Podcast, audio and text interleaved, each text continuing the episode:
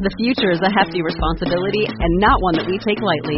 But then, taking things lightly has never been what Hefty is about. That's why we've created the Hefty Renew program that turns hard to recycle plastics into valuable resources like park benches and building materials. To participate, simply fill up an orange Hefty Renew bag with accepted items, tie it up, and drop it in with your regular recycling. That's it. It's that easy. It's time to rethink recycling with Renew. Particular valued resources may vary by geography. More info available at heftyrenew.com. Hello there, Typology Tribe. I'm sitting here in our studio with my friend and producer, Antonio Scannario, otherwise known in English as Anthony Skinner. Anthony. Llamo Antonio. Oh my gosh, you sounded like that guy on the beer commercial. What was his name? Uh, I don't. The beer Wasn't commercial. it? What was the guy like? Was on famous on oh, television. the most that- interesting that- man in the world. Yeah. I don't always drink beer, but when I do, I prefer Dos Equis. Dos Equis. Well, now they have to sponsor the show, right? oh, totally. Yeah. Yeah. So we mentioned the name. Ian, it's good to have you back. Yeah, man. I'm glad to be back. Can you tell me a little bit of what you've been up to? Can we talk about LeaderCast? Yeah, man. So I was away. I was in Atlanta at LeaderCast, which was pretty intense. It was pretty cool. Mm-hmm. It was wonderful. You know, it's the largest leadership conference in the world. So you're in the Infinite Energy Arena in Atlanta. Wow. And you're, you know, so you got an arena full of people. Right. And then, but the big deal is, is that there are cameras everywhere and they're live streaming or not streaming, but um, it's being broadcast Mm-hmm. to 700 remote sites around the world. So you literally have an audience of 135,000 people watching you give a 25 minute talk on leadership. And mine was on, you know, obviously, uh, well, actually not obviously, but I, I spoke about the Enneagram and self awareness for, for leaders. And it was really cool. It was great. hundred and what? 30 to 40,000 people. Wow. Yeah, it's pretty intense. That is intense. It is. It. I mean, uh, thankfully, you know, Yep. I, you know, I came with my with my notes. You know, I mean, I, I kind of knew what I was going to talk about, and it, it, it, you know, my whole thing was just to get off that stage without getting hurt. You know what I mean? That's all I wanted to do. Like, get off that stage. You got that big stage with those jumbotrons, and you know, by the way, you know what I discovered in the jumbotrons? What's that? All right, so you know they're like these like little high def, crazy high def things, and I, That's I- always fun. yeah, and I just peeked out of the side of my head. There's one on stage left and stage right, gigantic thing. And I noticed the back of my head. I noticed I'm really going bald, man. And people are going to see it. I'm like, why didn't my friend Anthony tell me? Why?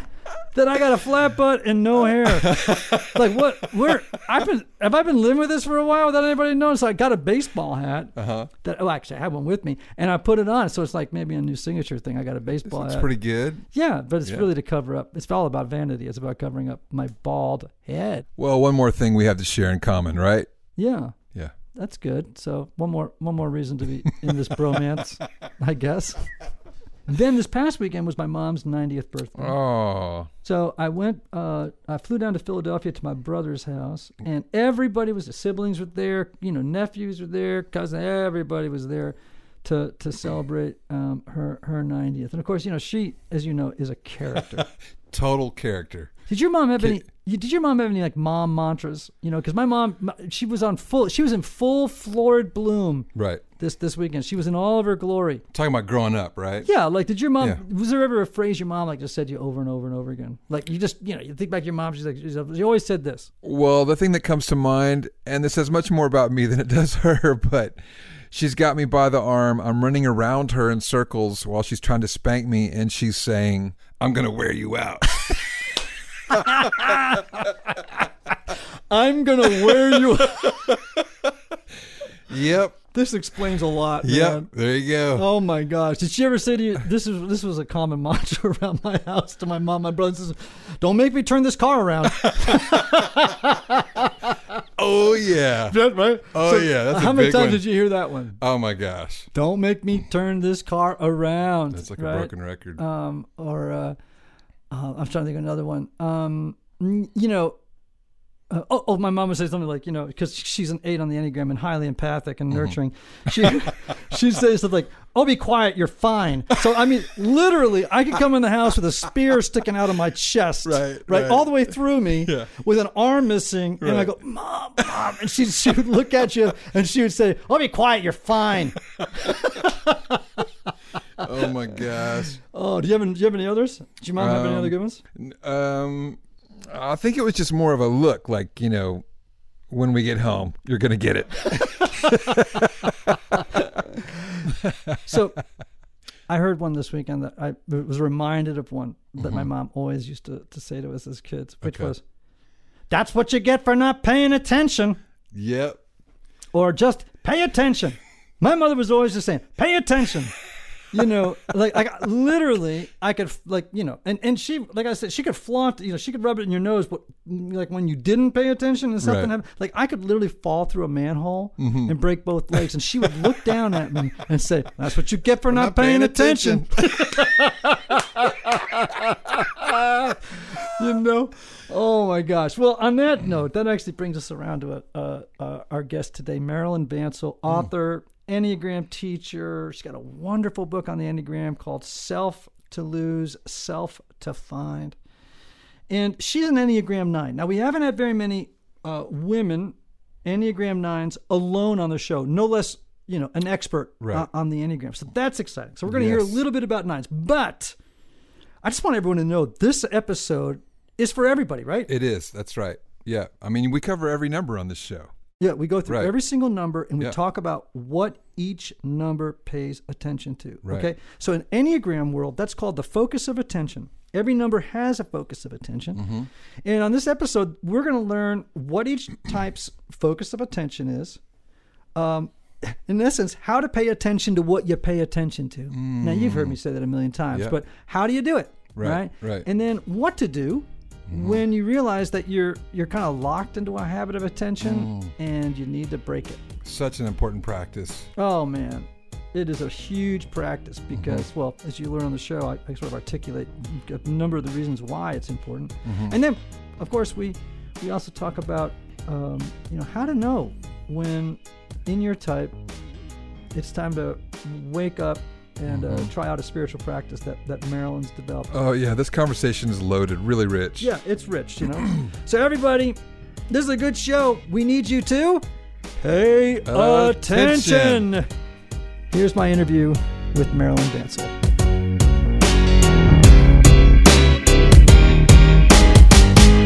Marilyn Vancil, welcome to Typology. Thank you, Ian. It's great to be here. I so appreciate being on your show. Well, I so appreciate your work. Um, I have recommended your book um, to so many people Self to Find, Self to Lose. Gosh, it is such a helpful and concise little gem uh, of an Enneagram resource. Thank you so much. I appreciate that. And I appreciate yours too. So Well, good. Now we could be now now that we've got the Mutual Admiration Society There behind you us. go. You know, uh, let's talk about nines because you know, uh, as I mentioned to you on the phone before we got started, the I think the bulk, and I, you know, I think this is a little bit of speculation, but I think the bulk of our audience are nines and ones, and we could probably spend a long time thinking through why, why that may be the case. But you are a woman nine, which we uh, have not had very many on one on one. So I can't wait for people to hear about your journey um, and what you've learned and how the Enneagram has been helpful and life as a nine. life Can you as start a there? nine, I would be happy Yeah. to start there. So um, I was introduced to the Enneagram about 30 years ago. So I'm dating myself. It was through a bunch of cassette tapes from Richard Rohr. And all my husband listened to him too. All the way through, it's like, no, no, no, that's not me. That's not me. No, no, not me, not me. And then the nine came up, and I was amazed.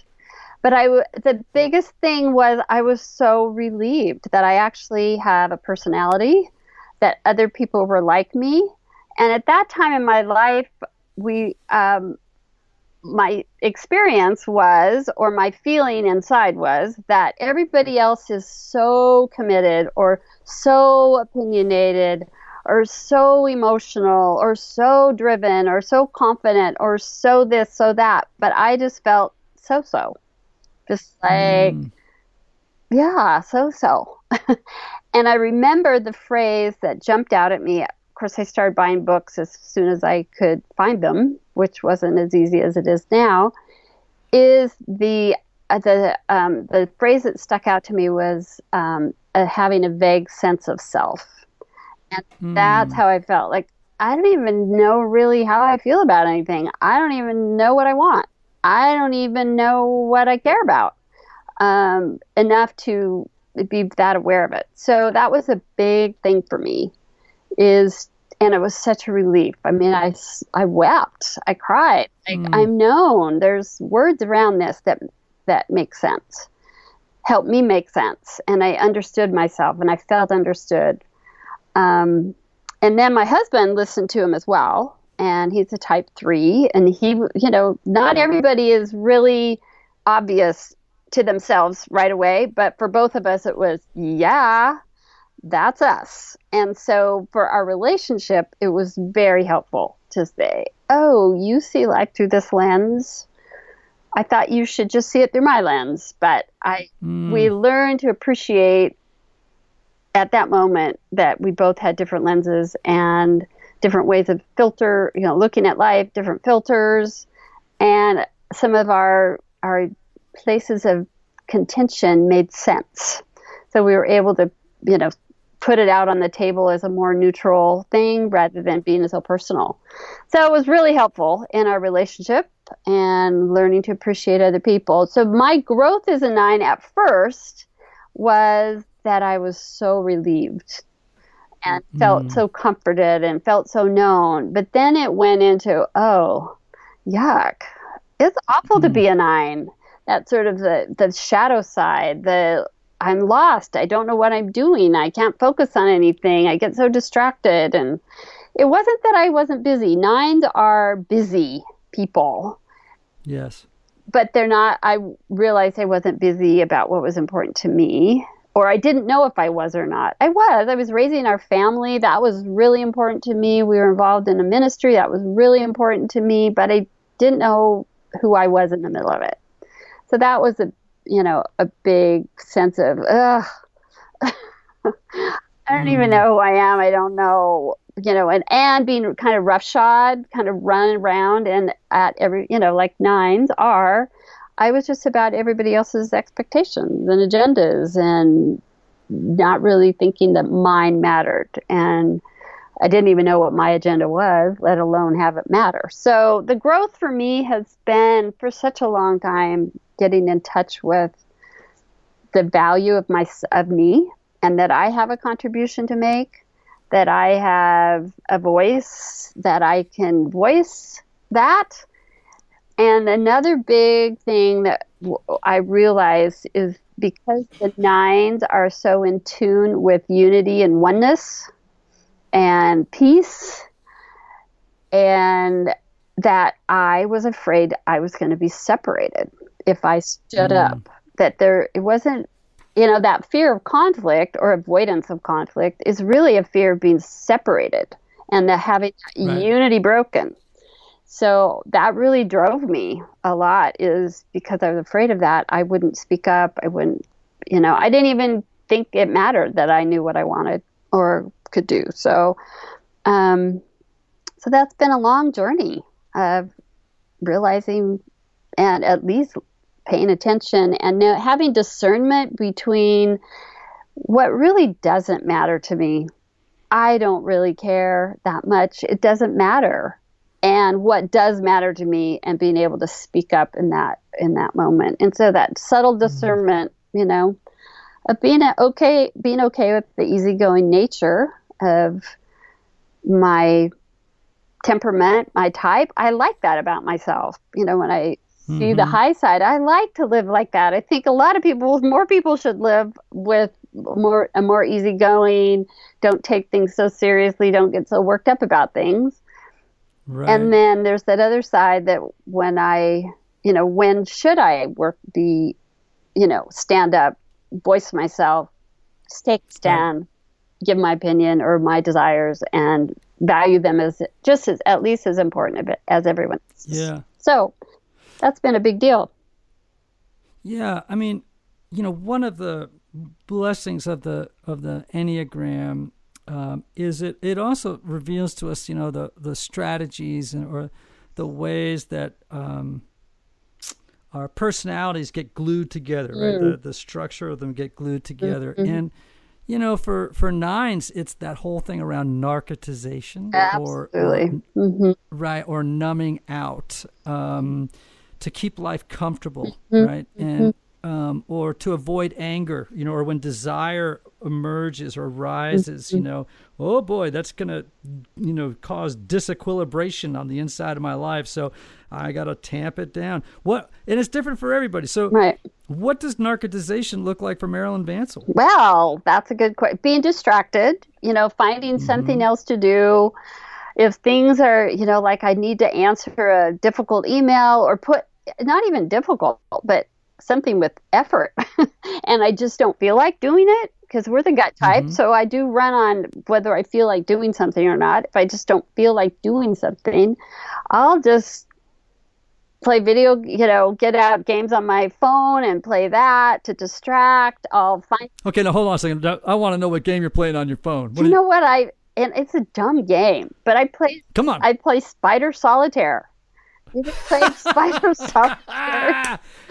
I love it. Yeah. I love it. My wife my wife's a nine, but I will not tell her anything about spider solitaire. I mean, and it's really is. I tell my husband when he says, "What's that?" You know, teach me that game. I said, "You don't want to learn. It's really not a very fun game, but it distracts me." Mm. Or I'll just go find something else to do. You know, I'll get up when I was writing my book. Fighting distraction and fighting just wanting to go. Oh, I think I need to go take a walk. Oh, I think I know need to go do the laundry. Oh, didn't we just run out of light bulbs? I better go get some. I mean, there was all kinds of ways that I would find not to stay at stay at it when I was, you know, I'm, you know, feeling um, stuck or just feeling like it was too much effort. Yeah. So, do you also think that n- nines can become distracted uh, or move off of something they're doing when they get too close to something they really want, or they, Oh. that their desire, and so they just sort of turn the burner down on their energy. Number one, they just turn it down so that they disengage from what they're doing, and then they they just kind of you know kind of wander wander off. It's it's almost like I'm afraid of disappointment, so I'm turn Right. it down. and- Absolutely. And I think you, you use the word numbing too, because we're just so even keeled that there's a sense of just don't get worked up about it. Don't don't let your emotions get too high. Don't let your anger of course the anger of a nine is an interesting subject. Mhm. But um, you know, don't but don't be too happy about anything either. Just kind you know, and there's that numbing out that really is a suffering in a way. Oh, I love the. I mean, I just that's a powerful way of describing it. That numbing is a suffering, in in a kind of way. Okay, well, you said it. Uh, you know, anger is a whole other subject for nines. Uh oh. you are in the anger triad, so people don't understand it. Like, No. you know, y- you all look like you know Margaritaville, or as uh, um, you know, uh, as one author I read recently describing a character, he- he said, "Oh, Bob's not a mystery; he's just vague." And I thought, yeah, I thought, oh, Yeah. oh. So when you think the nines, you don't think of anger, you know. So what does it mean? What? How do you experience it? Um, I experience it as a stubbornness inside, Mm-hmm. um, hanging on to myself for all I can because I it's that comes out of that false belief that I don't really matter anyway, and I may just disappear. So fearful of disappearing, so I hang on. Um, but it's this outside appearance. That's where the, it's so interesting with nines, and my own experience is there's lack of harmony between our outside and our inside often. Because we just, yeah, uh huh, sure, yeah, sure, I'll just go along with that, sure, uh huh, and inside going, uh uh not, no. Yeah. But are you conscious of it when it's happening? No, I'm not. Very. Okay. I'm rarely conscious of it. And I've but I'm starting to pay attention. That's part of the transformation is noticing when I am reacting inside, when I'm feeling dismissed or what's really going on um, internally and paying attention to that and you know questioning what's underneath that and so the anger is is that passive aggressive like uh-huh uh-huh sure uh-huh. And then all of a sudden there's this massive explosion of you dismissed me you didn't listen to me nobody cares i don't blah blah blah blah blah. And it's an explosion and then it causes all kinds of trouble which we are the last thing we want to happen and then it's a retreat back in oh i should have never said anything. I shouldn't stand up for myself. Um, i shouldn't Right. say i shouldn't uh, you know i caused conflict. I caused a separation which i fear. And so it's this dance of in and out in and out passive aggressive passive aggressive. Yeah, and in all of our strategies to find happiness or whatever it is that we're looking for, love, security, control, whatever it is, they all re- end up reinforcing uh, our, the, or undermining our effort to, to get what we what we really Really we really want.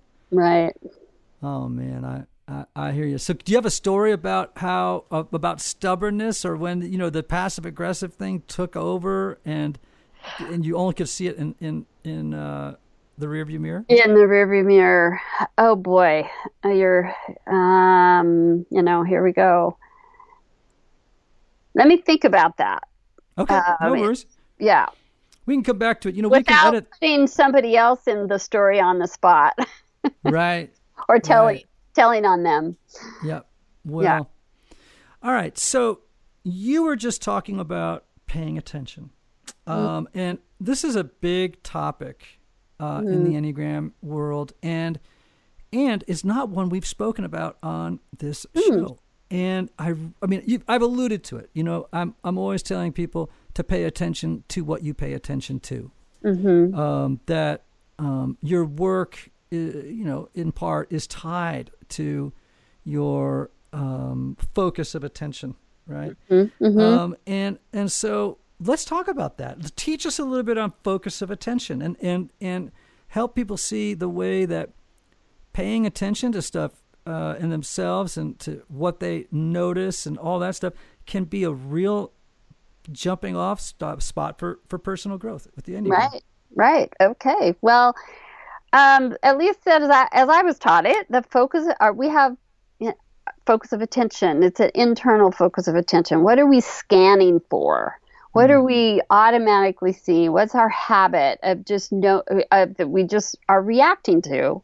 Or and it's really fueled by those underlying false beliefs of trying to be okay in the world um, and then our focus of attention will drive will create the energy which then spills over into how we behave or actions that we take so for me as a nine if my focus of attention if i'm just automatically autopilot aware really not even noticing it Mhm, right in the trance of nine. in the trance of nine, good way to put it, I just assume people's expectations. So my focus of attention is on other people's agendas Hmm. or what I assume their agendas are. It doesn't have to be Mm-hmm. told to me. It's just I pick it up or I guess what it is, and then I my energy will all go to putting myself to sleep and meeting and living up to the expectations that they wanted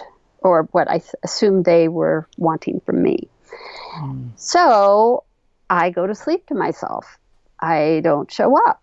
And then, so the, the opposite, not the opposite, I guess that's not the right way to put it, but the shifting of my, so we can shift our focus of attention. That's something we have control of if we are aware of it. If we're just going in the trance and the habits, we aren't aware of it.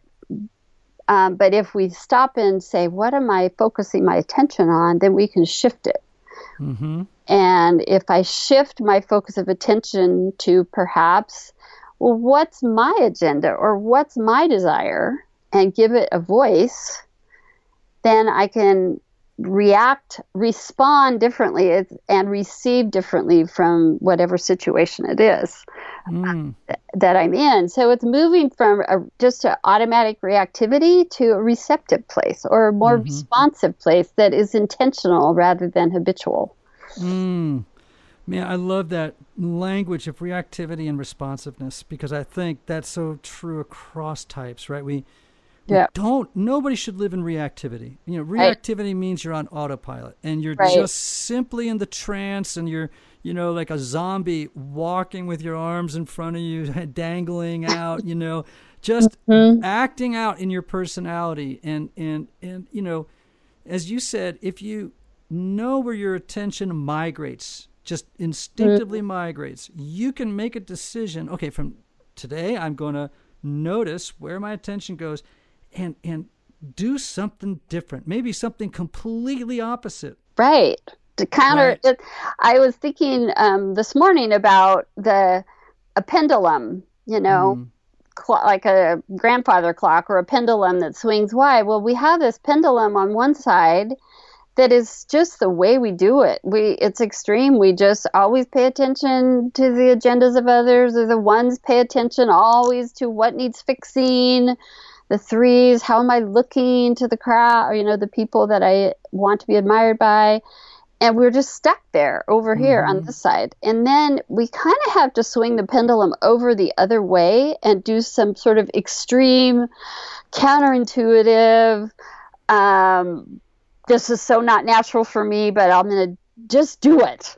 Mm. It might feel extreme, and it might seem even ex- maybe extreme to other people if we're pushing that over. But then there's this gentleness to come back to the center where mm-hmm. they both have, you know, there's a nicer and a more gentle rhythm to mm-hmm. life, and it's not so one or the other.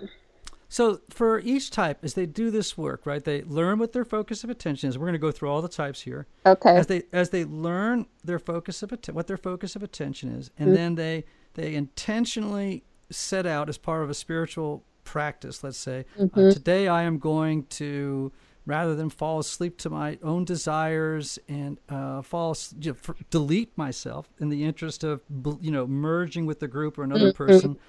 I am I'm going to s- hold my ground and state my get in touch with my own desires and express them. Right. Right, So right. what does that do over time? Like what what's the what does that do over time? Well, first of all, it shows you that you're not going to die or Right. you're not going to be separated. Like me s- giving my opinion or my voice doesn't mean the catastrophe I thought it, I subtly believe it will. It doesn't happen. People, I don't separate from people. They just go, mm-hmm. oh, okay, that's your opinion. And it's mm-hmm. such a surprise. and so you learn to be more comfortable with doing that and it diffuses some of those false beliefs, those underlying trances and underlying, um, yeah, false beliefs or things, strategies that we've felt like we had to adopt to get along in the world, and it just softens all of that. Like it, we, you can come back to a more rhythmic place. Now, it doesn't mean I stop being a peaceful person. It's not the extreme uh, for a nine to just constantly be angrily speaking out my truth, um, whatever that is, um, you come to a place of discernment of when does this matter to me and when does the other person's agenda have more voice and that's okay and when does mine and what's the blending of those? It be, just becomes a more balanced place to exist i think. So that uh, is the I guess for nines the the self-limiting belief would it be that it, it begins to soften your grip on this belief Yeah. that your your presence doesn't matter. yes yeah Oh, okay. Well, that that would be good. So, what number do you want to go to next? Talk about their focus of attention. well i don't know should we just go around the circle Sure, go right ahead. Go We'll to ones. start- we started. So one, their focus of attention uh, is on what's wrong, Mhm. and what must I. And so they take and and ones. Um, it's almost it's a visceral reaction when something is wrong. It's a gut sense of ah, you know, and it just hits them. and then they have the compulsion i must fix this. I've got to fix this. This is wrong. It can't be wrong. It has to be righted. And i'm i have to do it. And so that takes all their energy of trying to fix themselves fix the world fix the fix whatever it is fix the picture on the wall that's off that's skewed. So when they can take that pendulum swing to the other side and say what's what's right about this? You know, hmm. what's what's good about this situation or good about me? What what did i do s- just great today? What did hmm. you know and celebrate the goodness and celebrate the rightness. And and also patience will come. That softening of that i've got to fix this. Plus then they also have discernment of you know that's not mine to fix and mm-hmm. i don't Or- have to fix everything Yeah, and in relationships, ask you know, beginning to say, well, rather than catching this person doing something wrong, catching them mm-hmm. doing something right, and then and then saying it, you know, like Yeah, like saying, you know, that kind of goes against the grain a little bit of the one's pattern, personality pattern. Right. Yeah. And it just, and then all of a sudden they realize, oh, I feel really good about that person. I'm not so judgmental or so caught in my opinion of them and and the necessity for me to tell them what they need to change. But this is hard work you're talking about. I mean, this is not like hard work. yeah, Exactly. Yeah, it is not easy uh, for any type to begin to go, you know, swim what feels like against a very strong current. hmm You know, it's uh, and I would imagine It's it's interrupting a habit that's been there for a long time. I was just doing a, a seminar this weekend and I taught on the scripture in, in Ephesians about put off put off the old self, put on the new self. This was so cool. Is that the old self? I looked it up in the Greek because I like to do that. It means long standing oh my gosh, that you know putting off that those long standing and it and it also in there was conversation like the former conversation about the long standing. And i just interpret that as that voice in our heads is tell us we have to do this or the voices we hear from our past that are enter in and influence what we think we have to be and do. And so but then the put on the renewed self was to slip into a garment. hmm And it was like you just, once you put off, you kind of just slip into these new clothes that feel right and good. It's not all this effort. I think we can attack our type with the same effort that got us there in the first place. hmm So it's yeah, a, a releasing or just, you know, but trying something new really interrupts that habit. Yeah, and it also I think opens your eyes to what you've been missing the whole time, right? Right, Because if your yeah. focus of attention is riveted, uh, each Mm-hmm. type, I mean, their attention gets riveted on something. Right. and that you know what you pay attention to determines what you miss everywhere around you so you know if Blinders on. exactly so you know once you can relax your grip when you catch yourself in the game of your attention and then you look around you go oh my gosh the one might look around go this is a this is beautiful there's so many things right in here Right. uh, the nine may wake up and go oh my gosh you know i have a desire and it's and it's good and I I'll can engage in it. Yeah. I can engage. Yeah, I can, you know, show up uh, for for life in a way, and it's exciting. So again, you know, uh, this is one of those wonderful uh, benefits of of the enneagram. So, all right, anything else on ones you want to say? Well, I think that, yeah, that's good. Good. Let's go on to twos. Okay, twos. So their focus of attention is on the needs of others. They're just scanning the room. It's like they just see it without even conscious. They just see needs pop up everywhere. Oh, you know, can I get you a glass of water? Can I get, get there's just constantly in that state. And the underlying limiting belief there is that I'm not lovable if I'm not loving. Hmm. So the fear of not being lovable drives this then I've got to love. I must help everyone. This gives me the chance to be loved back. Hmm. So that's a suffering really. All of these types have this that suffering. The ones I would say back to the ones is not being worthy. If I'm not perfect. So there's suffering there. The twos, it's like I'm not lovable if I'm not sacrificing everything. And so their focus of attention is on how can I meet all these needs, which is too many. There's, they're everywhere. And it comes out of such a good place of wanting everyone to feel loved and cared for. Um, so then the switch or the shift can be what do I need? Um, Self care. What do I need in this situation? And again, it's not then, it might feel so extreme to them to go do something for themselves. It feels extreme. It's not extreme, but it feels extreme to that to each of the types to choose a different focus.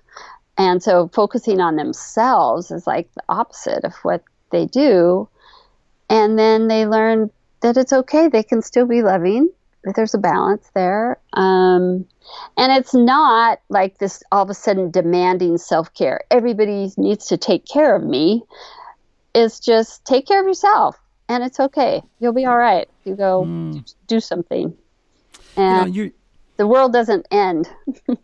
Right, right, and you know, you you you- you're hitting on something that I think is important as well, which is these compulsions um, are so powerful, and they have an addictive quality to them, mm-hmm. don't they? Mm-hmm. And um, you know, to work against them, don't you think there's a feeling of like, well, who will I be without this? Yeah, absolutely. Yeah.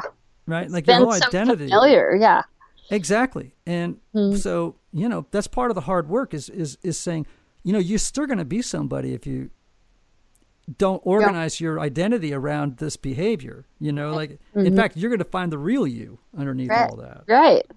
And as I uh, did in my book, um, I I start each type with the positive reflection that they are of being created God's image. So the the ones, the twos, they are they it, their desire comes from a good place, from a really holy place that they are attuned to. The twos are attuned to love and nurture they want to be that conduit, that true self, that authentic self, designed to be loving, but then it gets caps, you know, kind of um, distorted, twisted into that addictive. I have to do this to be. Yes. I have to do this. Not that's who I am. Right. So it goes from being I am a person who enjo- who is good at and enjoys loving others mm-hmm. to I compulsively need to I- love others. Right. Right. I And- must do this. Yeah, Yeah. I have to do this. Yeah, Oh, man. compulsion. Yeah. all right, let's go on to threes. Threes. Well, their focus of attention is getting things done. Hmm. What are their tasks and goals? And it really is it's what are the tasks and goals that will move my agenda forward so that I look successful. Mm-hmm. Um, and so they can be so driven and pay so much attention to what goals they set out to do, and they bring everybody along in that, as many people along as they can, that are part of their agenda. And they are happy when there's progress and moving things forward. So the focus, all their energy goes into that kind of production or performance. Mm-hmm. And so the swing is doing something that has nothing, or being with some people, choosing to go with some people, call someone up, initiate a coffee date with someone that has nothing to do with their project or their agenda, that they don't want anything from them. They just want to enjoy a conversation hmm. without it being tied to getting things done or wasting what they would consider wasting a day reading a good novel that Oh, pain. Oh, the pain. and it's not wasting like just vegging out and they don't feel good about that but doing something you know just that not goal driven Yeah, that's why I always I sometimes tell I sometimes tell threes. I want you to go if you're a runner. I want you to go running without a watch on, right there you and go And not try and Yeah. beat your latest time or make a or record of it in your. it. yeah, Yeah, absolutely totally. you don't have your chart of this that and the other Yeah. Okay, four. you've succeeded so Let's let's talk about fours. okay yes let's do why don't you tell us what's your No, mm-mm, you go. You you go. Okay. Well, the focus of attention for fours is often on what is missing in my life to make me fulfilled, to make me happy, you know, satisfied. What's missing? It's that um, if only stance. If only Mm-hmm. I had that, or if I only hadn't done that, or if I only married this person, or if I only was like them. Um, so it's this stance of missing that somehow their their life is passing by and they are left out of the of the good stuff. Hmm. So, so the swing of that is contentment. Yeah. Just looking around and saying, I, you know, I have all I need in life to be fully content, and I'm okay. I'm not deficient. You know, underneath that fear of missing out is something's wrong with me that's so deficient about me that I can't have the best of all things. You know, Mm-hmm. uh, fulfilling life, or uh, that I won't be understood, and just realize, you know, I have all I need, and to go out and just celebrate what's there, what's present, what what they have, and notice, like you said, instead of mm, what's missing, you notice what you have. Right. And you know, I, I in, in my experience as a four, uh, in a practical way, one of the things I do, I'll be driving the car or, or, or something, and I'll, I'll catch myself in that space of what's missing, right? Uh, and that's why fours, I think, get confused with ones a lot because they, they, they, you know, the one sees what's wrong, the 4 sees what's missing. They're both idealists. They both have some ideal in mind uh, and they're both dissatisfied when it, it's not met, you know, uh, or realized. Um, but for for me as a four, one great sort of antidotal practice is just saying, what are the five things I'm grateful for right now? What are the five things that are not missing and that are going right right now? Um, that you know uh, are evidence that I that nothing's missing. It's all here. Everything I need to be happy is already here. Mm-hmm, Right? And right now, right here in the present moment, right. in present life. Yeah. hmm And there's nothing missing in you as an individual, not a, um, and as a person. hmm Not just your outward possessions or your work, but some, nothing's missing in you. Yeah. Oh boy, can't wait for the day when I when I fully fully embrace that idea. I'm still still working toward it. Well, All right. it is a transformational journey for the rest Oh, of man. our lives, I think. It is. It is. All right, let's go to those great fives. Fives. So their focus of attention is on making sense of things, mm-hmm. trying to figure it all out, trying to put things in understandable way components, you know, or boxes, mm-hmm. so that they don't get overwhelmed by everything around them. And especially, you know, for fives, they I think you've said this on some of your podcasts, you know, they feel or they think their feelings. They think they're most so they're trying to figure out everything from the head and how does it all make sense? How do the dots connect? Um, and it keeps them from um, it's it's a safety of not being overwhelmed by life. So it's a sense of self sufficiency. If I just know I'm gonna be okay. Yes. So the gathering gathering of data, constant Mm-hmm. gathering of data and trying to conceptualize it, make it make sense. Right. So when you know the swing of the pendulum um, for them, or just is to allow for mystery, allow just let things go and not have to understand everything. Also, um, not have to collect all the data before acting. Um, you know, I always say if some if five needs to purchase something, they just go to the nth degree of research, research, research. And what would it be like just to go in a store and just buy something? You know, Right. without knowing anything about it, not having to read all the labels and specs and um, warranties and how it works. Just go buy something. Mm-hmm. So I have um, two um, uh, friends who are fives, and uh, they're trying to buy a house. Oh my gosh. and you know sixes will do this this will be the same thing with sixes for Right. different reasons right? Uh, but it was in a hot market and so they would go see the house and say as fives often might would say well let me just i'm going to go home and think we're going to go home and think about it right. but of course they went They home to research the neighborhood and the schools and the this and the that which they you know probably should have done in advance but anyway. And but and they missed the house. The house was gone. Right. Mm-hmm. you know the Mm. so that practice of saying you know of course buying a house is a big deal but you know sometimes to pull the trigger faster and to say you know what? I'm we're just going to jump in here and do this without researching it to the nth degree until you know we've beaten the horse to death.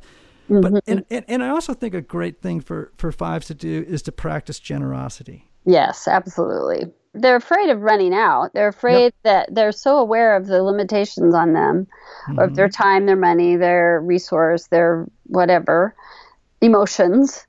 Um, that to be generous is a huge thing, and to mm. appreciate community, to be with mm-hmm. people instead of protecting their private spaces, so they can be nice and you know safe and alone with their thoughts. Yeah. Yeah, it's learning that uh, the more you give, the more you receive, and that's that that doesn't the, that the math of that equation does not make sense in the mind of a five. That's for sure. Yeah. Yeah. Yeah. Okay, let's move on to some of my favorite people are sixes. I love sixes. Yes. Okay. Well, their focus of attention is on what could go wrong.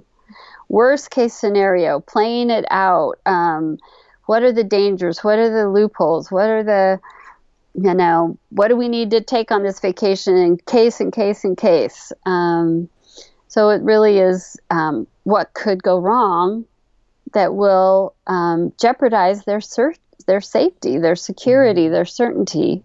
So they're that therefore they're you know very responsible and dutiful, and it feels like common sense to them to be so aware of dangers, but it can be paralyzing, where they just can't move because they have to, you know, like you know they're prepared in a different kind of way than the fives for all the contingencies that might that might happen. So so the swing is courage. You know, just go do something without, um, you know, thinking through that, thinking through everything. I had something written down that I let's see, and to trust themselves, to trust Big thing, big thing. inner trust that inner guidance because they're so they're so prepared that if something happens, I don't have what it takes. I won't be able to li- I won't be able to face that whatever it is, and we won't be ready. And and then um, so to trust their inner guidance, to trust themselves that and not beforehand, but in the moment realize if something happens, I will know what to do. hmm I have I have what it takes is a big step for them, and so it creates you know that's courage to just do something anyway. I, yeah, I recently spoke at a at a workshop, and uh, uh, I was interviewing a panel of sixes, and one of them told a story. Uh, he said, "So, I was really, you know, so anxious a lot of the time, and uh, there was a lot of catastrophizing. You mm-hmm. know, just sort of mm-hmm. Mm-hmm. what could go wrong, as you were saying. I, the other word is I love is awfulizing. You know, Oh yeah, there you go. and and he um he said so I did something that I would never in a million years have thought of doing before I knew the Enneagram. Hmm. He said I decided I was going to go skydiving with my son. Hmm. And he said I not in a million years, you know, would mm-hmm. I, you know, I don't even like flying in a commercial airliner, no less jumping mm-hmm. out of one, you know. And he said, but I thought to myself, if I do this and and survive, you know, he mm-hmm. said I can always say to myself, you know what?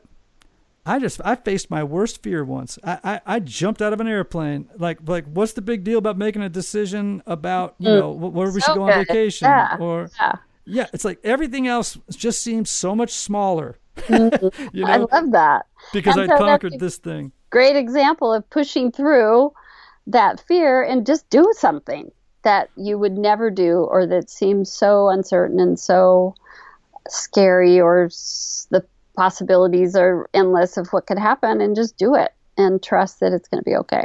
Mm. Turn- Great. All right, let's go to sevens. Seven. So focus of attention for seven is on what is next. Mm. So their planning, scheming mind is thinking of all the things that they want to do and that they're that will make them happy. You know, their belief is I have to create external experiences in order for me to be happy and um, avoid being trapped. And so they will be just thinking of the next thing, focusing on the next thing, how to have a plan. Um, so they miss the moment. They miss the present moment because they think that ex- that happiness and that um, joy and abundance and all of that is out there somewhere for them to have. They're the definite FOMO types, fear of missing out types, and so they'll feel deprived if they don't do it all. So they're always planning, thinking ahead, scheming, and it is a way for them to stay away from their own pain and suffering or their whatever's uncomfortable or boring or limiting. So the you know the counter thing is to be present in the moment and to not have a plan for tomorrow. Let it unfold or plan for the afternoon or um, and to be in the moment and to see the excitement and the joy in the moment and also is to uh, another thing is to just be aware of the pain of life and the suffering of life and find yeah. that a deeper inner joy even in the midst of the gamut of of life experiences and to mm. allow that to become be into their awareness for themselves and for others yeah, they, they're my son's a seven. Um, my son-in-law is a seven. I love both of them dearly, but there is always this sense that you know, what's the next thing, or what is the thing in this moment that will most make me happy, mm. or will most stimulate me, or fascinate me. You know, mm. and and to to watch them try to slow down and say, well, you know. Um, not everything, not every experience has to be seismic. Right. Not not every you know uh, thought needs to be an, a eureka moment. You know.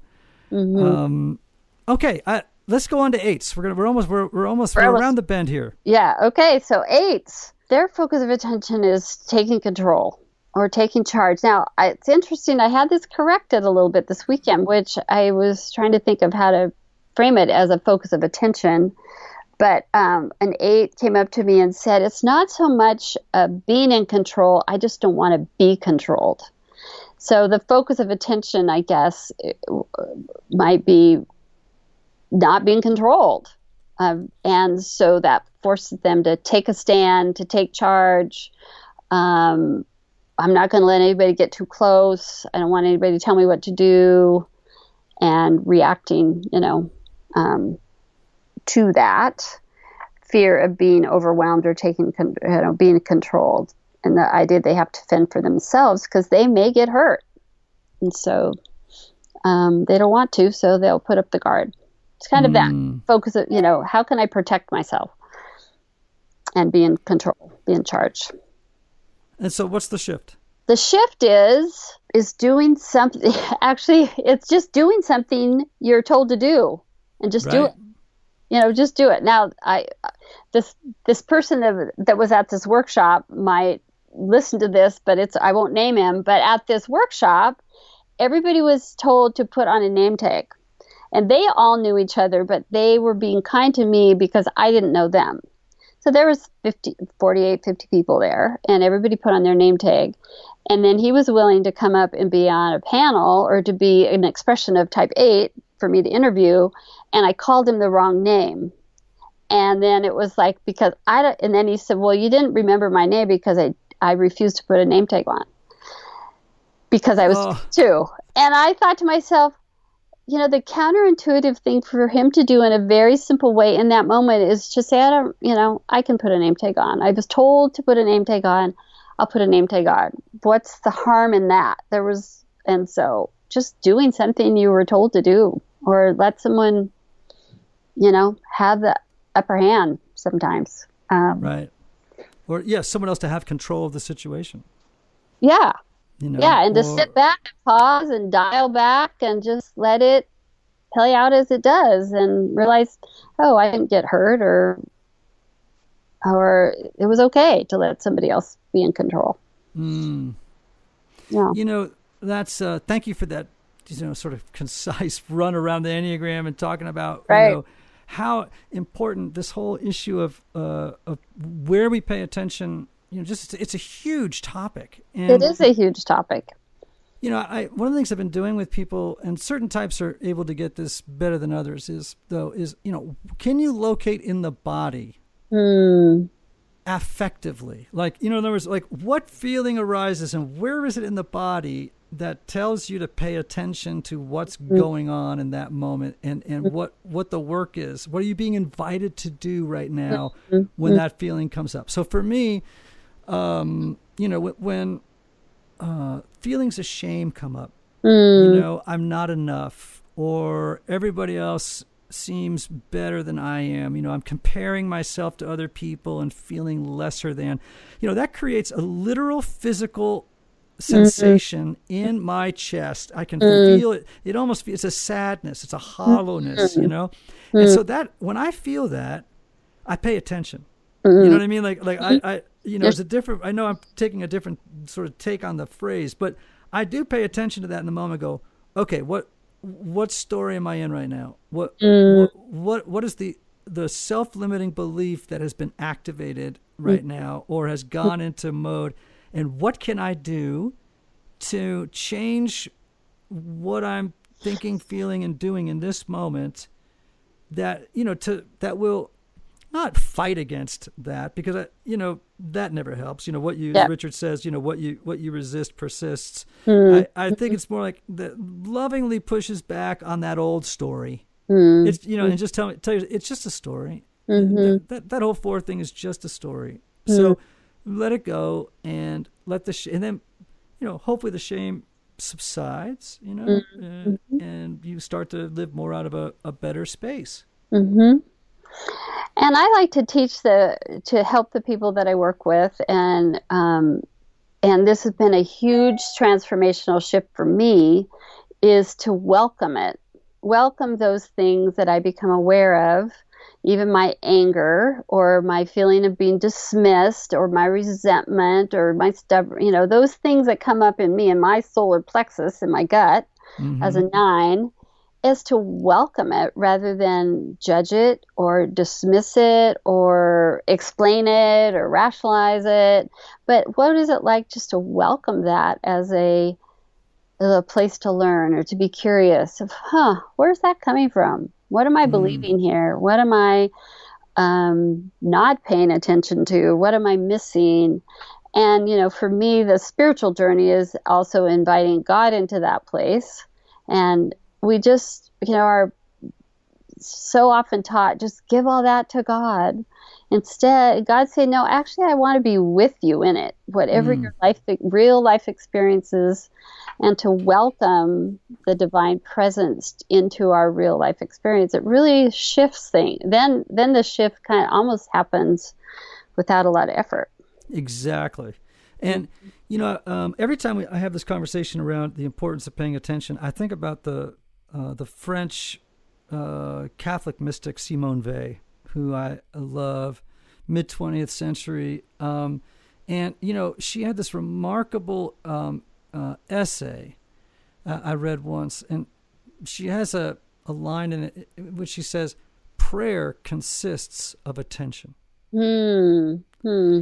And I remember thinking to myself, "What? What That's a- does that mean? Yeah. that was sort of a striking idea um, that somehow or another the spiritual life prayer is connected to our ability to pay attention Mm-hmm. um, and you know if you think about the age in which we live that's an immense and startling idea right. you, you, you know what i mean like if prayer is about paying attention well, if we then- could just pause, yes you know, just pause, take a step back, notice, and then Mm-hmm. reflect on it. You know, it can take a long time or it can take a really short period of time, but that just pause for a minute and find yourself and pay attention to what's going on Hmm.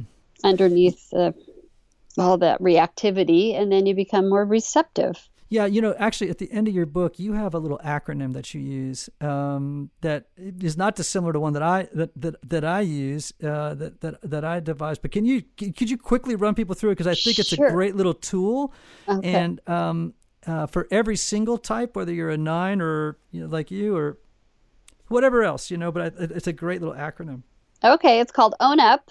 Mm-hmm. And it's not five steps to spiritual nirvana or anything. It's Okay, well then we're gonna we're gonna end the show now okay. sorry. because I was looking for that. I was looking for the five, quick fix. Five keys to the spiritual success or whatever. No, it's five movements or phases. And so for the first is to observe, just mm-hmm. like in a scientific experiment. Observe what you're feeling, thinking, what your body's doing. Just observe it. Pay attention, mm-hmm. you know, notice without judgment, without anything, explanation.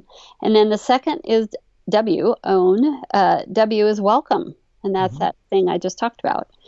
And then to name what is really going on. And this is where the Enneagram is so helpful. What am I avoiding? What am I afraid of? What am I believing? What am I, how am I, I love this question is how am I attempting to express what my divine gift, which is how I think of all the types of their divine gift, in my own efforts, in my own, you know, limited way. How mm-hmm. am I trying to do that? And so honoring really what the what the desire is, the deeper desire is. And um, and then so that's name. And then untangle is to really drill down to what has got the chokehold on me, like mm-hmm. a, tie, a pile of tied up ropes or not, you know, that are all in a knot. It's usually one loop. It's often just one loop that if you could loosen that, kind of the rest falls falls, you know, softens up and loosens. And then P is possess, is possess who you really are and possess what arrive, what shows up. Because often when you've created that kind of space and awareness and honesty and confession, then a new idea will come up, a new sense of peace or a new like energy to go do do something about this. But if you're yeah, so you're in Puerto Rico, we call ourselves Boricua. We're proud, passionate, and full of life. On our island, adventure finds you. Strangers aren't strangers for long. The size of the audience doesn't change the beauty of the music, and we celebrate every last ray of sun. Live Boricua you're owning up to how you're getting in the way and you're also owning up to who you truly are. Mm, that's so good. I you know there i recently read um, uh, an article somewhere in which the, the writer was talking about how the buddhists have a word that we don't have in our tradition that i wish we did. It's, it's called shenpa. Hmm. and, and shenpa refers to like maybe the best translation to it is the urge or the hook you know what I mean? Mm. And it's it's the urge of the hook that triggers you know our habitual patterns, our tendencies mm-hmm. uh, to either close down or react. Y- mm-hmm. You know what I mean? Like just to mm-hmm. go into reactivity. Mm-hmm. Um, and it, it, you could almost like you know when a fish takes a hook and you you know hook on so, yeah. So one of the goals in the spiritual life, uh, this person was saying, was to don't take the hook. Mm, hmm And what you're saying is, well, guess what? In life, it's inevitable. We all take the hook from time to time. We can we can, you know, lessen the numbers of times that we do it, but you know, we're always going to be caught off guard because the dang thing shows up in a new disguise all the time. So, you know, you you learn to like almost like a bass, I guess, looking up at the surface at the fly, you know, and going, you know, that mm-hmm. thing's a hook. I'm not going to take it this time, you know, because mm-hmm. you know, in my type, it doesn't end well if I take that hook. Mm. Right? So mm-hmm. no shenpa, you know, as the as the I guess as the Buddhists might say, right? Yeah. Well, I you know, we can say those things, don't take the hook as this now new effort. But like you said, things are just going to happen and we will take the hook. So then mm-hmm. what do we do? How do we unhook? How do we notice, pay attention, welcome, allow the spirit and allow ourselves to come to a more spacious place, but that can't happen without paying attention, without pausing to yes. step back and and take a take a deep breath and allow what's present there to be to make itself known.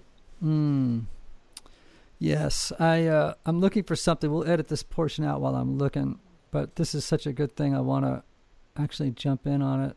Um, okay, here we go. Um, you know, I think there are indications that um, we're on the wrong path, you know, or we're on a red flag, or we're getting hooked, you know, mm-hmm, and we mm-hmm. need to employ own up. You know what mm-hmm. I mean? Mm-hmm. Like, like when do you know it's time to employ this acronym and follow these steps, right? So, if you're a one, um, it it might be what you might feel is a sense like I have to fix everything. Mm-hmm. Your jaw is tensing up. Your body is constricting. You know, you can see it. One's telling me this all the time. They can feel their feel it, teeth yeah. clenching, you know, and they feel this obligation to fix everything uh, or perish, you know. For for a two, it's you know it's this belief that emerges that they they they just have to, and it's the urge to rush forward. Right. You know what I mean? Like you, they right. could literally feel themselves rushing forward to meet the needs of somebody else. And and if they learn to and that if when they start to feel that, they can go, "Uh oh, own up. What what observe, welcome this thing." You know, notice without any evaluation, right? Is that the end? Name, Uh, well, name, but notice. name. And there's and, and I'm glad you said name because you know n- when you name something, you ought you immediately cut its power down significantly just by naming it. This is what this is, you know. Um, so it, you know when the two starts to feel that that rush forward feeling to meet someone else's needs, then you know uh, it's time to do own up. For I think for a three, um, it comes when they uh, have this driving sense, you know, like they're driving themselves uh, constantly for accomplishing things and taking action and gaining attention. You just, again, uh, threes get this manicky kind of uh, I can't stop um, sort of feeling, and they're just wound up. And when that happens, it's time to own up, right? And Yeah. do that, maybe work on that acronym. I think for fours, um, you know, a real moment of wake up is um, when they begin to hold on to and intensify feelings. And I've done this a plenty of times, you know, where you, you know, a feeling comes up and then you go up in your head and start swimming around with it just to inflate it, make it bigger, uh, more juicy. I want to make my feeling more juicy. And when that happens, time to use that acronym, own up, you know, to stop, observe, you know, go through that pattern. I think for sixes, oh, or I should say for Fives. um, that it's when they start to withdraw. When they mm-hmm. feel themselves going really deep inside themselves and withdrawing from life and, and, and adopting that scarcity mindset and holding on. It's mm-hmm. not even holding, it's retaining the mm-hmm. posture of retaining, you know. And, and, uh, five a five one said to me that he said here's here's what I feel like when I'm in a bad when I'm going toward a bad place. Remember in old televisions when you turned it off, it went to a little dot in the middle, a little white dot in the middle, and then it just vanished. He said that's me. He said I just shut down, I go to a tiny little dot, and then I go inside, and it just the screen goes blank, Wow. and uh, you know it's still on. They I- like my- that. They like that. Oh, totally. But he said when I do that, when I start to feel it, I think, and I maybe I would just say this to fives again, going through that pattern of own up is in, in Marilyn's book. At the it's a wonderful last uh, last chapter. I, I think for sixes, I'll run these fast.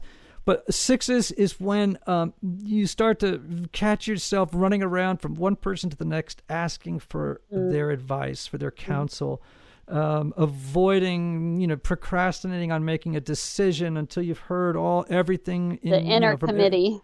the inner committee. Oh my gosh, right. The cocktail party going on in the six's head where everyone's offering an opinion about what to do, right? And and when that happens for the six to again work through um, this um, wonderful acronym to help them get grounded and, and to get the get course corrected. That's what we're talking about, right? Course correction. I think for sevens, um, the that that wake up moment is really should happen when they believe that the next moment should contain what this moment uh, is missing. And that it's going to be great. The next moment's going to be great. And uh, their gaze is just fixed in the future. And I, and again, for sevens, I, I also want to use that word hypomanic would be a good term if I was think, speaking, you know, clinically. Man, when you start to hear the pressured speech and the, you know, the kind of the body's constantly, you know, moving. More, more, you know, more. more, more, more. Yes, more, more, more. Uh, that's a that's a good moment for a seven to, you know, start to do some work. And and then for eights, um, you know, just feeling that they they uh, uh, have to make things happen.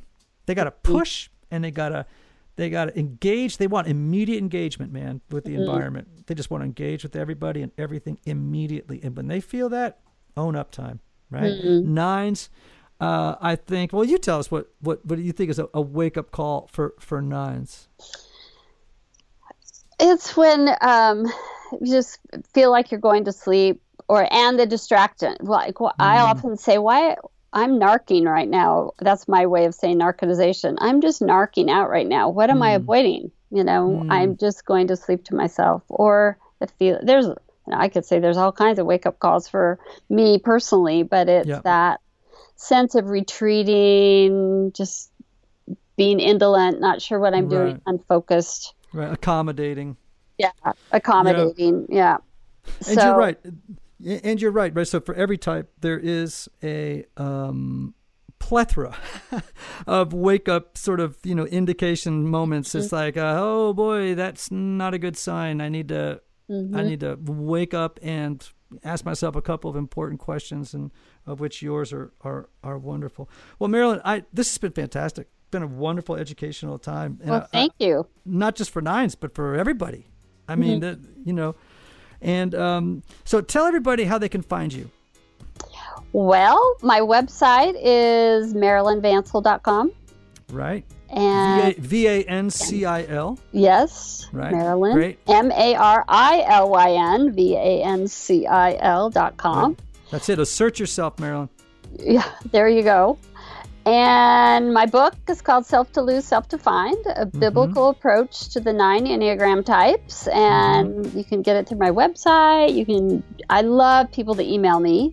So you can mm-hmm. email me from my website, or you can, you know, it's available through the regular channels of getting books. So, yeah. Great. Well, I just want to encourage everybody to to get your book and um, to follow you on your social media channels um, and to just become acquainted with everything you're doing because you're and you're such you. a a wonderful, clear um, uh, expositor, exegete of of the of the enneagram, and I um, I just look forward to spending more time together than we have and and learning more and more from you. Well, thank you. The feeling's mutual.